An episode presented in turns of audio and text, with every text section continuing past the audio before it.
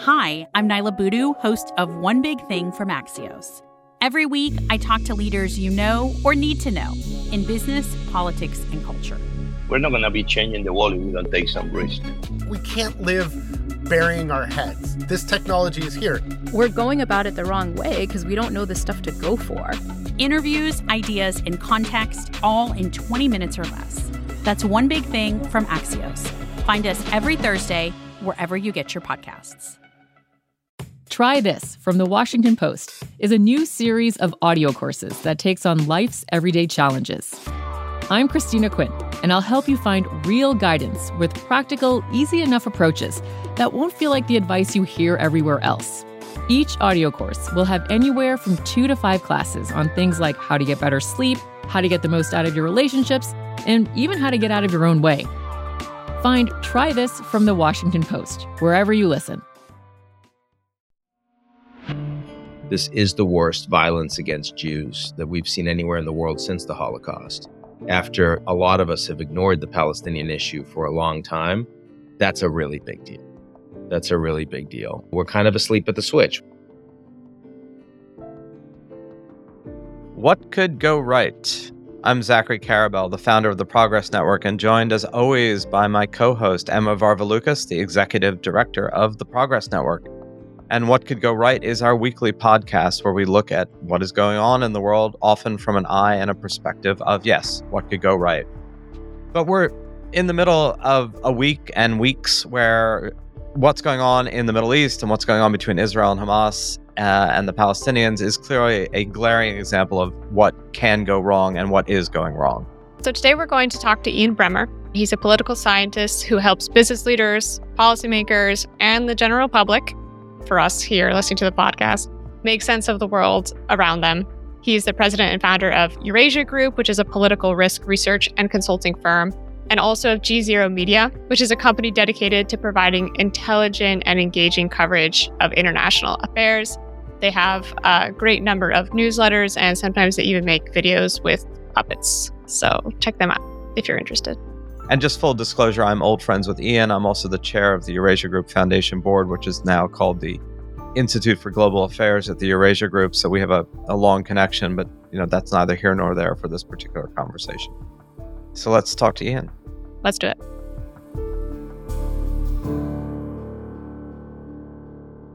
Ian, it's a pleasure to have you on. I'm not sure it's a pleasure to talk about what we're talking about, but it is still good to have the conversation with you. There are a few people in the Western world these days who are better placed to have difficult conversations about tragic things happening geopolitically. And certainly what's going on in the Middle East now. We're having this conversation about a week before you are all now listening to this conversation. So unfortunately, things could have changed in all sorts of ways, given how fast moving this particular situation is. But we will do our best to at least talk about those parts of it that are not going to change in a week, meaning this is a struggle, war, conflict in the Middle East that has been many, many decades in the making and is not going to dissipate in a week, regardless of how bad or good things get in the short term. That seems a pretty fair assumption, yeah. Yeah, it's funny. I when I was growing up, and you know this because you and I have been friends a long time. Friends for almost 30 years. During which the situation in the Middle East has remained as unresolved as it is today. And one of the reasons I didn't become a Middle East scholar 30 years ago was because I didn't want to spend the next 30 years arguing and debating in a really heated, emotional way about a conflict that I did not appear that it was going to be resolved at any time in my lifetime. That was a good call, by the way. It was a good call, but I wish it hadn't been. And look, I probably would have said the same thing about apartheid in South Africa. And that obviously, whatever the current issues in South Africa, I think it's a better set of issues than apartheid. And that changed in ways that were positive. So I'm not suggesting... So do you just generally presume that things can't get fixed? Is that your... I presumed that thing couldn't get fixed in my lifetime. Well, you were one for two, but you just, both of those, you're taking the under is what I'm saying. Clearly.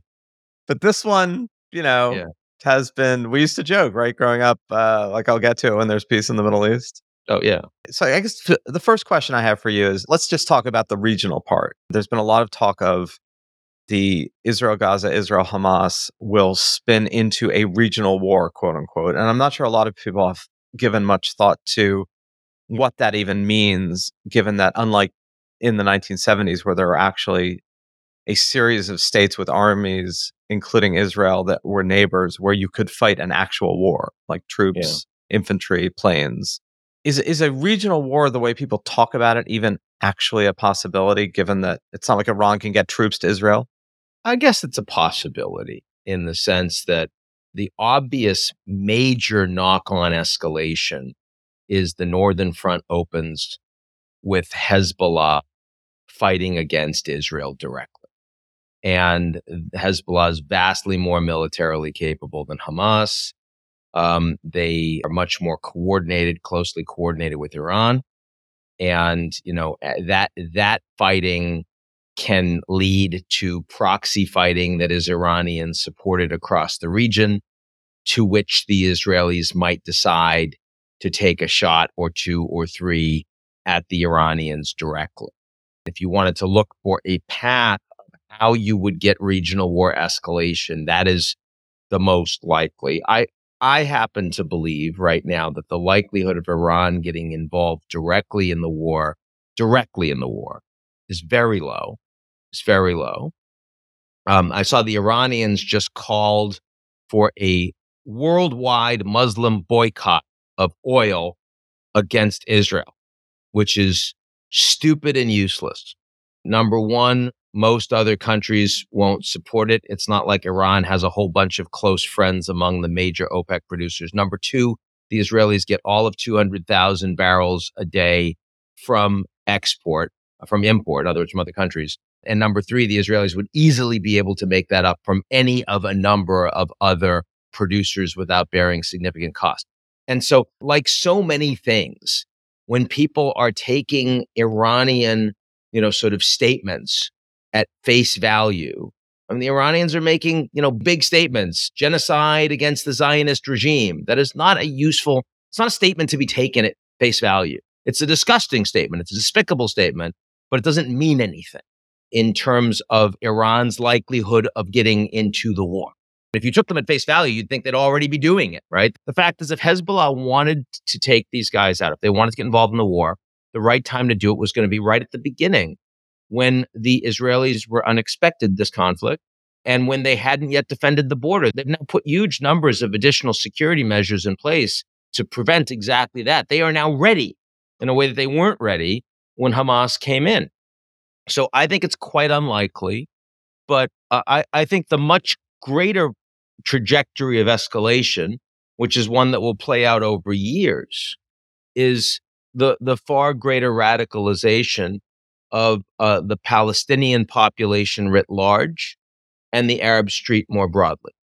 You cannot have the kind of carnage that we have already seen and will see on the ground in Gaza and not expect this to radicalize massively more people. I am deeply sympathetic when the Israelis say we will destroy Hamas. And I don't think that's just Netanyahu. I think that is across the board of the Israeli political spectrum. This is a terrorist organization. They have every right to want them dead. What I do not understand is, how do you kill 40,000 Hamas fighters in urban settings in Gaza without radicalizing to take up arms 120,000 more? I don't know how you do that. I don't think the Israelis know how you do it. So, unless I understand the emotional desire to kill these people, I get that. I understand the desire for vengeance.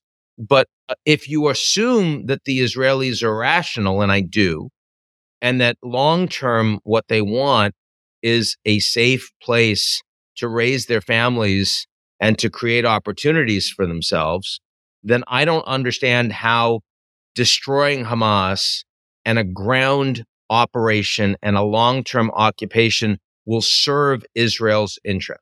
I don't understand. Meaning that they've stepped into the trap that Hamas laid, right? The prevailing narrative being that they wanted to trigger a massive Israeli overreaction, and we've now stepped into the worst-case scenario of that response. I don't know that the great thing about the Middle East is it can always get worse. So I don't think this is the worst case scenario, but I mean, I do believe as an American that was living in New York on 9/11 and saw the second tower go down, that the United States massively overreacted after 9/11 domestically in taking rights away from Americans and particularly Muslim Americans, and internationally in wars that we should not have fought in Iraq or in Afghanistan more broadly, as opposed to al-Qaeda more specifically. And the costs of that in terms of American credibility and influence around the world will be felt generationally. And I'd like to believe that the Israelis would take some lessons from America's post 9/11 failures. And I would say that so far in the first 2 weeks of this conflict, it appears to me that that Prime Minister Netanyahu is bent on repeating every mistake that the Americans have made, and repeating those mistakes. At least the United States made most of those mistakes thousands and thousands of miles away, right? If you're going to make a huge mistake geopolitically, preferably do it to someone else way over there, right? That is not what Netanyahu is doing. I mean, if you engage in an invasion in Gaza, if you have a long-term occupation in Gaza, and Biden has been warning Netanyahu privately not to do this, that, you know, as Colin Powell once said, you break it, you own it. You know, it's interesting as we have this conversation, significant Israeli ground operations have not begun in Gaza. Yeah. Again, a week from now, at the moment you're listening to this, that could have changed. But what will not have changed is that the immediate rush to rush in clearly was checked. Now, it was either checked by the Israeli military, the IDF, saying we're actually not prepared to do this. Yeah. Whatever plans we might have had on paper, we're literally not, between positioning of troops and...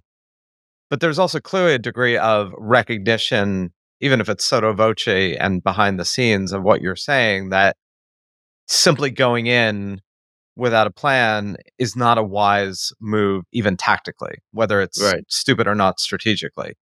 And bombing is easy in the sense of it is something anybody with an Air Force can do. And certainly one of the mistakes of bombing has been, it has yet to be demonstrated that an aggressive use of air power is sufficiently coercive of any political reality. But it gets you a lot of those negative consequences we were just talking about, yeah. So I don't know whether I'm heartened or disheartened by all of that. I think, let me ask you and push you on the radicalization point, which is... We began this with, it is actually true that the Middle East writ large has become a much more stable place over the past decades. And this particular area of the Middle East has not. It has looked stable, right? This is sort of the long false peace of 16 years after Israel withdrew from Gaza, and also the mass of settlements in the West Bank. I kind of wonder how much is actually radicalizing in Egypt or in Saudi or in any of these other places. I certainly feel that in a country like the UAE or Saudi Arabia or Bahrain, normalization of relations with Israel is not that hard because these countries are strongly authoritarian. They do not allow that kind of expression for any reason. And further, that economically, they're actually producing for their citizens. Socially, they're producing for their citizens. I mean, much more important for a Saudi woman to be able to drive, get an education, get a job, than it is for her to be in fealty with the Palestinians being treated well. And the fact that these deals were struck or were about to be struck in the case of Saudi Arabia, while you had the Palestinian situation only getting worse, much worse, tells you an awful lot there. So I think that the relationship between Israel and the Gulf states is relatively stable, despite them coming out fast and blaming the Israelis for the attack on the hospital, which was clearly premature and potentially very wrong-headed. But I'm not worried that those relationships are going to suddenly break. In terms of, you know, broader, more militant sentiment among Shia populations, again, if Hezbollah gets involved, I think you'll see that expand. And I think you'll see that in Syria. I think you'll see that in Iraq. I think you'll see that more broadly. And so that's a, now when you're talking about the broad Middle East, you weren't necessarily talking about the Shia populations. Maybe you're talking more about like where Egypt's going to be, where Jordan's going to be, but that's still relevant. Then when you talk about Egypt or Jordan, you're talking about a population with a massive Palestinian refugee sentiment. That's also true on the ground in Syria, and it could be true in short order in Egypt. So if you talk about those countries, you're going to get radicalization of the Arab street just because the Palestinians that are there are going to be so incredibly pissed. If you're asking me, do I think you're going to see another Arab Spring in Tunisia? No, I don't see that. But I do think that generally speaking, orientation of awful lots of people that matter towards Israel on the ground is going to get a lot worse, and that the Palestinians are a throughway for that to be expressed. We'll be right back after this break.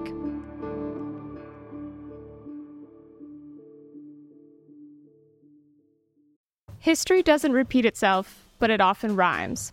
That may be a Mark Twain quote, but it's just as true today as when he originally said it. My History Can Beat Up Your Politics is a podcast that compares and contrasts history to the current events of today. Host Bruce Carlson has recently done deep dives on fascinating topics like the fall of the Soviet Union, which sets the stage for today's geopolitics, the man who was in prison and still won 1 million votes for the presidency, and the mystery behind George Washington's involvement, or lack thereof, in the Bill of Rights. My History Can Beat Up Your Politics offers deep context to all these historic stories, especially those that you may think you know well, and is particularly adept at relating them to current events. So don't miss out. Listen to My History Can Beat Up Your Politics on all platforms. The government of Kenya pledged to end gender-based violence by 2026. The Ministry of Health in Uganda is trying to eradicate yellow fever. It's ambitious to make these kinds of pledges, but it is much harder to achieve these lofty goals. Are these leaders really delivering on these promises for women and girls? Tune into a new season of The Hidden Economics of Remarkable Women, a podcast from Foreign Policy, as reporters across Africa meet courageous women holding leaders accountable in various sectors, including healthcare, startups, and the government. Listen to Hidden Economics of Remarkable Women wherever you get your podcasts. Welcome back to What Could Go Right. So, Israel is catching so much heat right now for a lot of different reasons. One of them being that obviously Palestinians don't have anywhere to go, Egypt being the other actor, and that is you're referencing just now. Do you think it's likely that, you seem to imply that you think that Egypt may open the border there? You think so? You think other Arab states will let in Palestinian refugees, or is that just something that, despite maybe some public sentiment being pro-Palestine, they just don't want to deal with? So it's interesting. So my understanding from the Egyptians is that their whisper number of what they would be willing to accept is up to 100,000 refugees, and if that's what they're saying to me, that implies that it's probably higher than that if they actually get a lot of money and support from the U.S., from the Gulf states. Having said that, the UN Secretary General told me he was skeptical, that he didn't think the Egyptians were going to take it. And so far, he's been proved right. And that's also been true with Jordan. Again, Jordan already has, a couple million. So I don't know. What I will tell you is the United States taxpayer pays a lot of money to the Egyptians for them not to open their border for humanitarian aid, for them not to take any refugees, and for them not to meet with President Biden when he makes a trip out to the region. That is unacceptable, in my view, plainly unacceptable. And this is already a country that jails lots of journalists, has massive human rights challenges. This is already a country the Americans should have some trepidation about being so close to. And now the United States has something urgent happening in the region. The Egyptians like, no. Not acceptable. Not remotely acceptable. And I think they need to be hearing it from the U.S. in a much more direct way in short order. I expect that by the time this podcast airs, that will have happened. Second convoy of trucks loaded with humanitarian aids crossed into Gaza from Egypt as the leaders of Israel and the United States promise a continued flow of desperately needed supplies. 14 aid trucks crossed the Rafah border from Egypt into Gaza on Sunday night, according to the United Nations. The day before, a convoy carrying medicines and food were allowed in for the first time since Israel tightened its blockade of the territory more than 2 weeks ago. That at least seems likely to have changed by the time people are listening to this conversation, at least for humanitarian aid. But I would have told you it would have changed by now, and it hasn't. But if you were Sisi in Egypt, wouldn't you be having a much more cynical view of all this, which is, I have something the Americans currently need. How much are they willing to pay me to get it? Yeah, and if I were the Americans, I would tell them, we have been paying you a lot for a long time, and if you're going to view this as transactionally, so will we, my friend. Right. I mean, their economy is not doing well right now. Of all the things out there, that is the one that has annoyed me the most. Let me ask a bigger picture question, which I know you have thoughts about, and that is this particular conflict.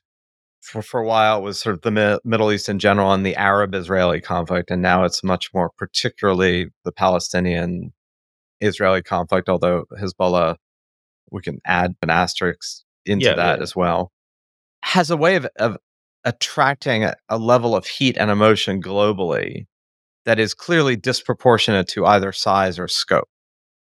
I guess I wonder what your feelings are about that in real time, where it's not just the Israelis and the Palestinians and some of the Arab states, it's UN representatives using incredibly hyperbolic language of like, this is the abyss, we are near the end, this is a catastrophe unfolding. It's other countries doing the same. It's the French wanting to ban all Palestinian protests in France.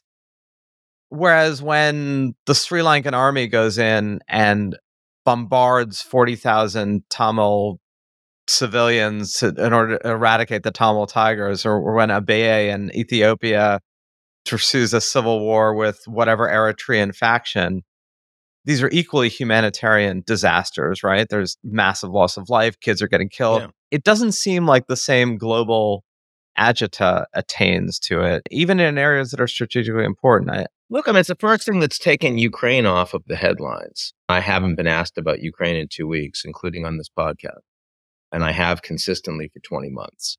But by every measure, the Ukraine war actually matters more. By the way, it clearly matters more to the poorest people in the world, right? Clearly matters more, because people say, oh, Ukraine's white people, that's why you care about it. If you're Africa, the impact the Ukraine war has had on you because of food and fertilizer is bigger than any other conflict out there, not even close. So they should be really, really concerned about that, not the Israel-Palestinian issue. Unless Iran is involved in Israel-Palestine, the economic implications for the United States are de minimis. And that's also true for Europe. Clearly, part of it is the Holocaust, the fact that this is the worst violence against Jews that we've seen anywhere in the world since the Holocaust. After a lot of us have ignored the Palestinian issue for a long time, that's a really big deal. That's a really big deal. We're kind of asleep at the switch. We kind of all assume that we could pivot away from the Middle East and it would be fine. And well, what we saw on October 7th is not fine. It's not fine. Now, of course, the Israelis took their eye off the ball more than anyone else. And I particularly focus on the person of Netanyahu, who should not be running that country. And 86% of Israelis blame him for these attacks. Because one thing that you have to say is, if you're going to bottle up the Palestinians, if you're going to ignore them, if you're going to steal their land, in the case of the illegal settlements they kept building, if you're going to basically run the place into the ground, then you better focus on your border security. You better focus on intelligence. You do not suddenly say, I'm going to focus on my corruption cases and it's all judicial reform and I don't need to care about that anymore. And Netanyahu was asleep at the switch. He's accountable, he's responsible, and he should pay the price for that. And the other thing that kind of amuses me in all of this, and I give Biden credit for this, by the way, is Biden has now had these two massive foreign policy crises on his watch. Trump had none. Biden's had two.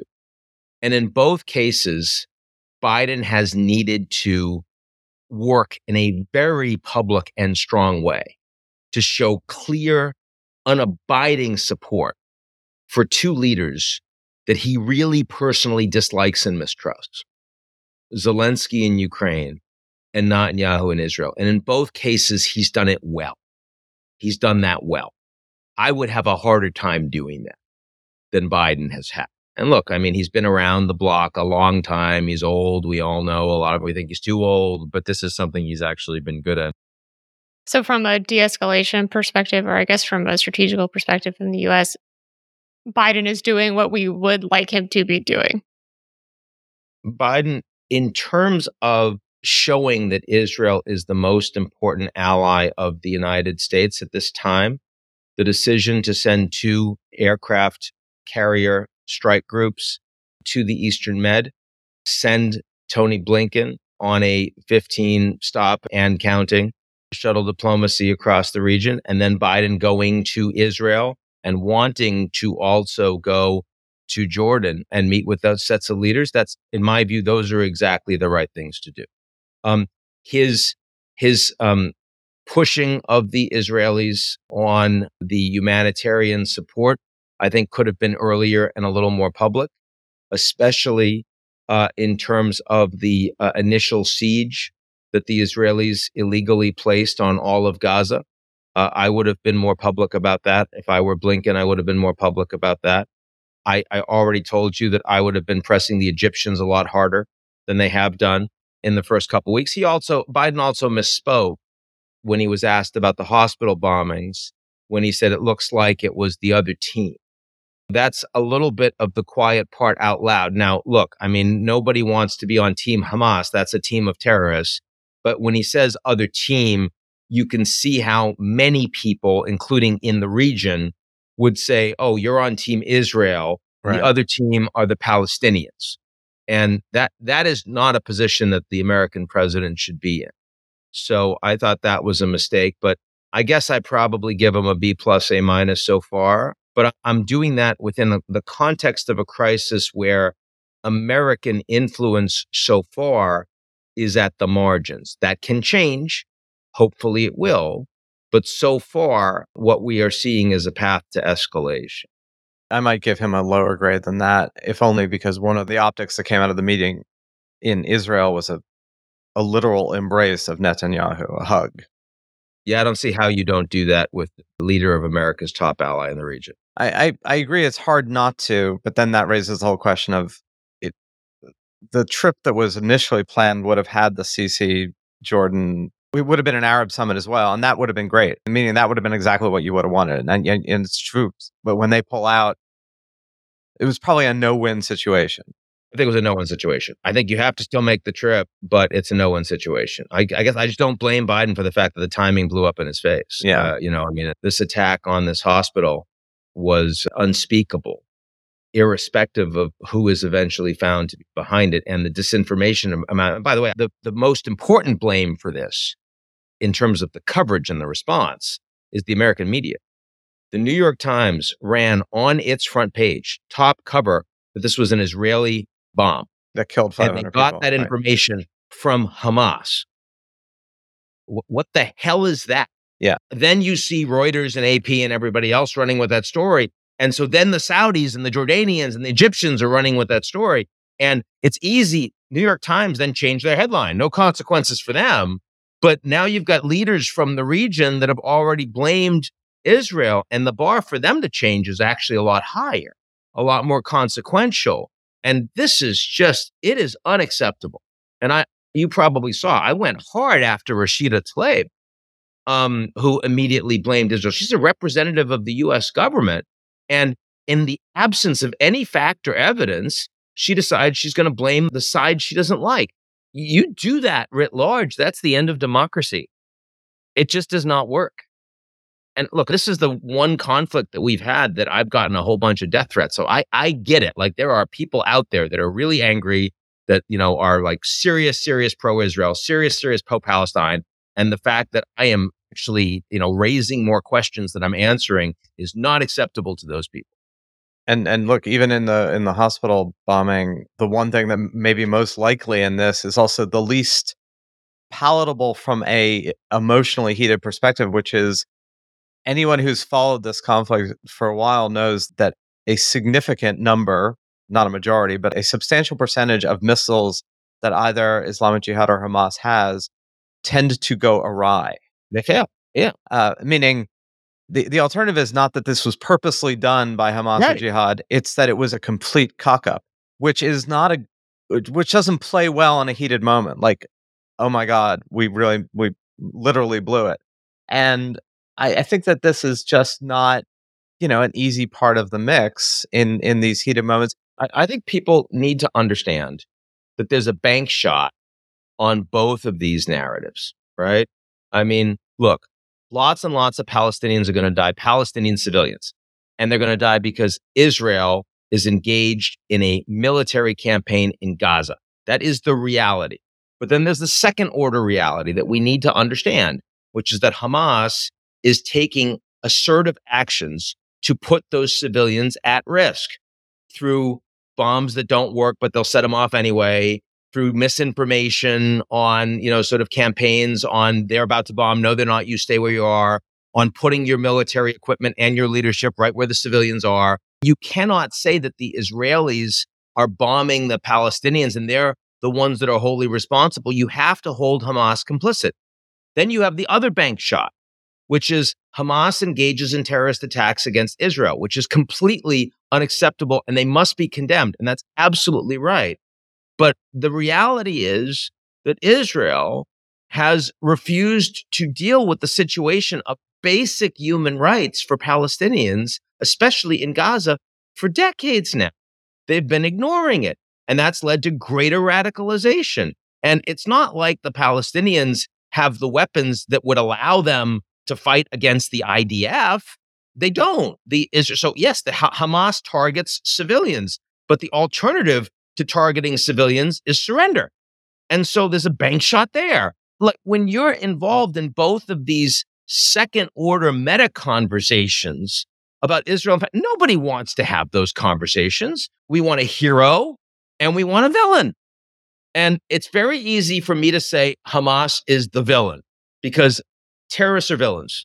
And I think Hamas should be destroyed. I believe that. I want them gone the same way I wanted al-Qaeda gone. But that's not the whole story. It's not even close to the whole story. It might not even be 10% of the whole story. The whole story. What's your advice for just normal consumers of the news and social media, right, who are navigating a context right now that most people are not deeply embedded in? There's massive amount of disinformation and misinformation, as you said, and even major media organizations making enormous mistakes. Like, what's a normal person to do in this situation?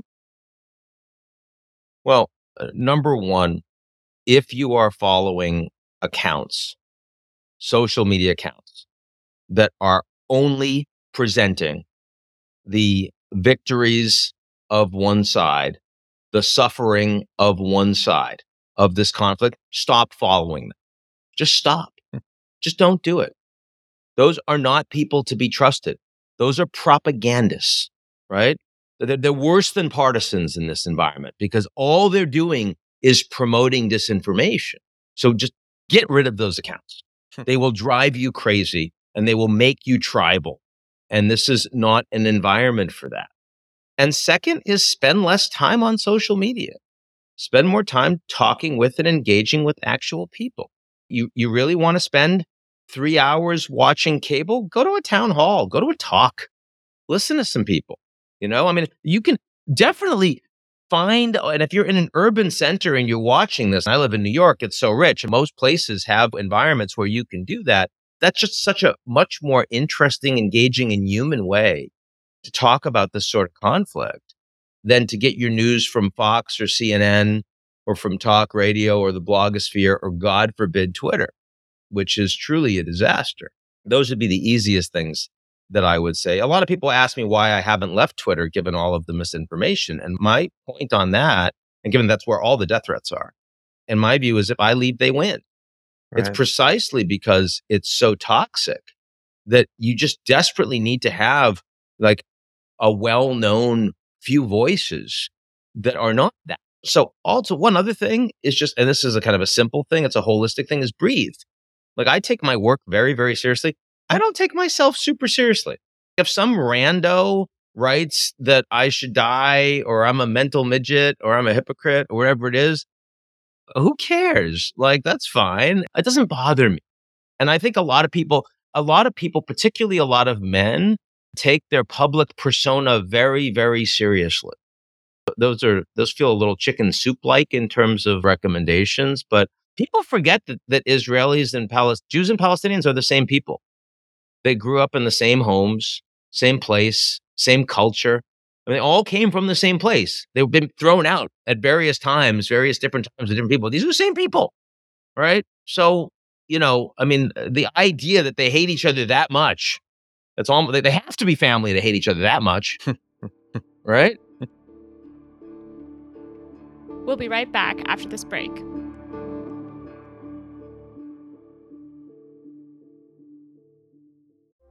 Hey, it's Emma. They say you should learn something new every day. It's good advice, but with so much to do in your daily life, how are you going to make the time to learn and stay curious about our world? Well, with Everything Everywhere Daily, you can easily make that goal an actual reality. Everything Everywhere Daily is one of the world's most popular daily education podcasts and a top 3 history podcast. In about 10 minutes, you can learn something new every day. The show covers history, science, geography, mathematics, and technology, as well as biographies from some of the world's most interesting people. Fans of the show are so passionate that you even work to join the Completionist Club, the group of dedicated listeners who have listened to every single one of the show's more than 1,000 and counting episodes. All of the episodes are informative, interesting, and best of all, always under 15 minutes. So go ahead, learn something new every single day with Everything Everywhere Daily. Find it on Apple Podcasts, Spotify, or wherever you get your podcasts. Welcome back to What Could Go Right. No, look, those are, I mean, the chicken soup parts of breathe and try to, it, like, those are absolutely vital. It doesn't matter whether they are not adequately inserted into all these debates and dialogues, but they're absolutely vital as a way of not descending into the morass of the moment. I do want to talk about Ukraine for a moment, because there too, you have sort of two confluences that are completely unrelated, but are combining to push Ukraine off of the imperative top of the agenda in the United States. One is the dysfunctionality in the U.S. Congress, right, which presumably will have been resolved in some fashion by the time this airs, whether it's a temporary speaker or not. Yeah. But it means that Ukraine aid has been completely in limbo. And the current Republican Party in the United States is deeply divided about whether or not to continue the same levels of aid going forward. Right. And that preceded October 7th. The Republicans in Congress are probably more united about limited amounts of aid to Israel, although I think there too it would depend on how much. They're optically committed to the U.S.-Israeli alliance, but I think if it were to become more than just several $100 million of aid, you'd have similar pushback there. But as you say, like, the repercussions of Ukraine descending even further into chaos or redounding to Russia's benefit, we're already seeing the incredibly negative effects, as you said, in terms of African crop yields because of fertilizer shortages, let alone rising grain and commodity prices for a lot of the world that can ill afford it. And a lot of that's because Russia has sort of pulled out of whatever interim deal there was to allow for grain corridors and shipments. So again, what do you do about that issue being, I mean, do you think that this is like a blip and that 2 weeks from now there will be more attention, or do you fear this is an actual, like, Ukraine has now dropped off? I think that there was already a transition on Ukraine before this explosion. So the timing, I mean, these are 2 good weeks for Putin. And by the way, I don't know if you noticed that Zelensky, a Jew, immediately denounced Hamas and said he wanted to go to Israel to see Netanyahu in solidarity. Netanyahu said, no, it wasn't the right time, and then took a call from Putin a few hours later. And I haven't gotten a readout yet, but I hope that Biden was sharp with Netanyahu on that, because that's unacceptable. And, you know, the Israel did not join with the United States on sanctions on Russia, and Israel provided military support. to the Ukrainians. Again, Netanyahu is very far from Biden's favorite, but the U.S. has a lot of leverage on Israel right now, and some of that needs to be used. A majority of Americans voting Republican now do not support significant further aid for Ukraine, and that has not yet translated into a majority of the members of the House in the GOP, but you've got a solid 100 members that want to stop that. So you'd still get it through on a vote, but you need to have someone calling that vote. And, McCarthy lost his speakership unprecedentedly in part because of his position on that. I think it is pretty clear that we have passed peak U.S. support for Ukraine. Now, I mean, how fast that drops off will depend on many factors, some of which will be the nature of the fight in the Middle East, some of which will be Trump's securing the nomination on the Republican side, some of which will be the result of the 2024 election. But either way, if you're Ukraine, you have to now recognize that you are likely fighting a more defensive war going forward and will not have the capacity to engage in significant further counteroffensives in the coming year. Now, what that means, even with more advanced weapon systems that will allow you to strike more deeply into Russian territory and into occupied Ukrainian territory, what that means is the 18% of Ukraine that Russia probably presently now occupies is going to be very, very hard, if not impossible, for the Ukrainians to capture back. No one is going to find a partition of Ukraine acceptable, right? It's unacceptable to the U.S., unacceptable to NATO. It's certainly unacceptable to Ukraine. But as you know, the U.S. history, recent history, is littered with things that are unacceptable that we manage to live with. North Korea, it's unacceptable for them to have nuclear weapons. It's unacceptable for Syria to be governed by Assad. It's unacceptable for the Taliban to run Afghanistan, and on and on and on. And I fear that Ukraine is going to be added to that list. That is where I now am. Well, thank you for your time today. Clearly, this is a fluid situation, and unfortunately, it's one that we're going to be paying attention to for the foreseeable future. Probably one that we should have been paying more attention to. We collectively, we internationally, whatever the we is, should have been paying more attention to. It may have been just because after decades of obsessive attention, the world was sort of taking a breath and going, wow, isn't it great that we don't have to pay attention to the Israeli-Palestinian conflict? But it turns out that was a false hope and probably a ill-considered neglect of a situation that was clearly much more unsettled than it felt. Anyway, thanks for your comment today, Ian. Thank you so much, Ian. Yeah, good to see both of you. Well, that was hardly an uplifting conversation, nor was it really meant to be, but it's something that Em and I felt was important, certainly given the attention today, and also to reinforce by doing what we've often been saying, which is in no way does a podcast called What Could Go Right or The Progress Network exist in blissful disregard for things that are going wrong. And it's incumbent upon all of us to try to grapple with what's going wrong. The point is, how do you grapple with it? And what way do you look at it? Ian, who has made a career in highlighting risks in the world, is also fascinating in that he remains a relatively optimistic person who does call things as he sees them, but is not animated by outrage, is not a name caller, meaning there's a way of looking at what's going wrong and trying to figure out both diagnosis and prognosis that is more likely to be constructive in the future. And there are ways, at least in our point of view, that looking at things that are going wrong is more likely to lead to things going even worse. And this was not meant to be, hey, let's look on the bright side of the Israeli-Hamas conflict, because there is no bright side of the Israeli-Hamas conflict. And to do so would be to fly in the face of everything that is evident. But to only look at that and to look at that as a totality of what human experience is or is the only thing that is going on is a mistake. And to allow it to maximize all of our bandwidth, the point of talking about Ukraine at the end is, if this maximizes all of our bandwidth, also if we have so little bandwidth that anything can be maximized by it, then we're also going to be creating unintended harms that are not necessary. There are still other things going on in the world that require a high level of attention and a functional Congress, but we can talk about that at another point. Ian is a very clear-headed thinker, And that's in part because he has an insane amount of information at hand, and he has the experience to be able to parse that information.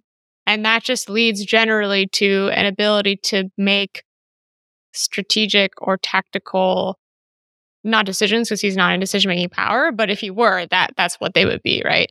The issue that he pointed out earlier with Netanyahu, what we pointed to collectively but didn't really dive into, I guess, is that Israel is reacting from an emotional place. And the question is whether Netanyahu as a leader would have been able to not react that way based on the way that people in Israel feel right now. And the larger question for me, which you were just speaking about, is how do we get people to that place, right? Where they are able to withstand just the enormity of what happened with Hamas's incursion into Israel, and then look at that and say, what would be the long-term best outcome for this that does not rely on a very heated reaction that in all likelihood, as Ian is pointing out, lead to worse outcomes down the road. Yeah, and unfortunately, in the heat of the moment, that's why it's the heat of the moment, because people aren't taking that greater picture and are not taking the deep breath, like literally forgetting to breathe and acting on instinct and reaction and emotion. All totally understandable, but rarely produce the outcomes that anyone actually wants, including the people who, whether it's Israelis who want both revenge and justice and peace, but that doesn't mean that that's all going to lead in that direction if you just act on all the emotion of the moment. And again, we will see how this all plays out in the next weeks and months ahead.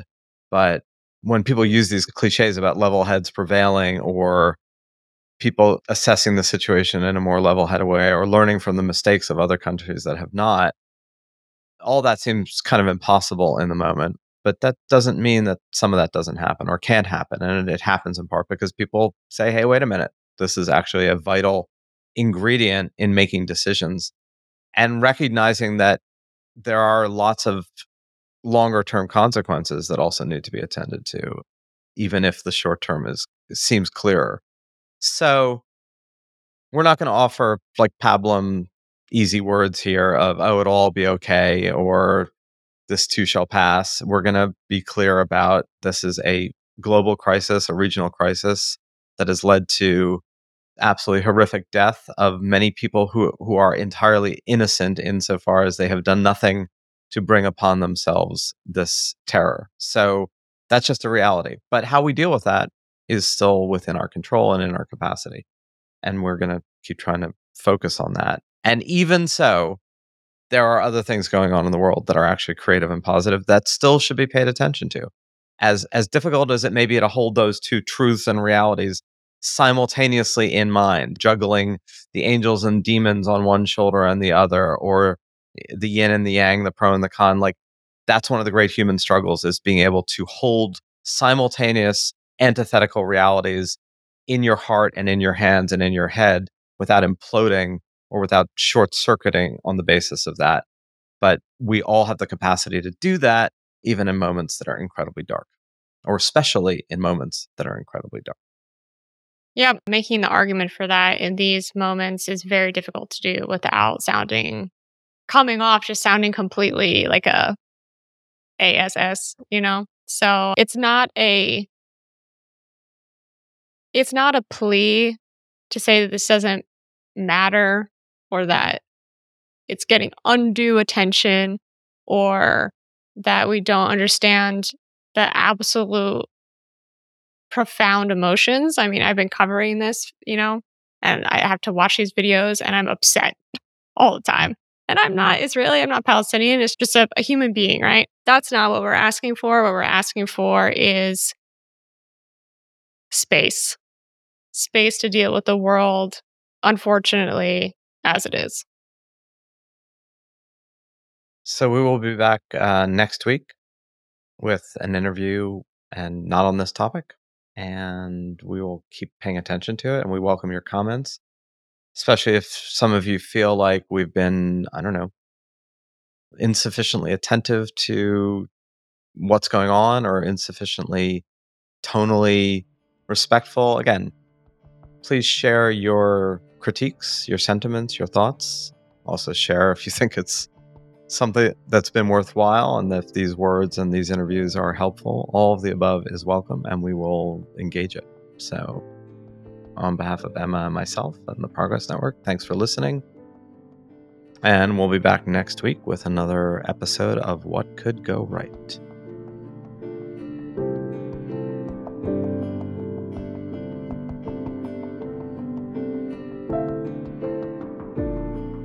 What Could Go Right is produced by Andrew Stephen, executive produced by Jeff Umbro and The Podglomerate. To find out more about What Could Go Right, The Progress Network, or to join the What Could Go Right newsletter, visit theprogressnetwork.org. Thanks for listening.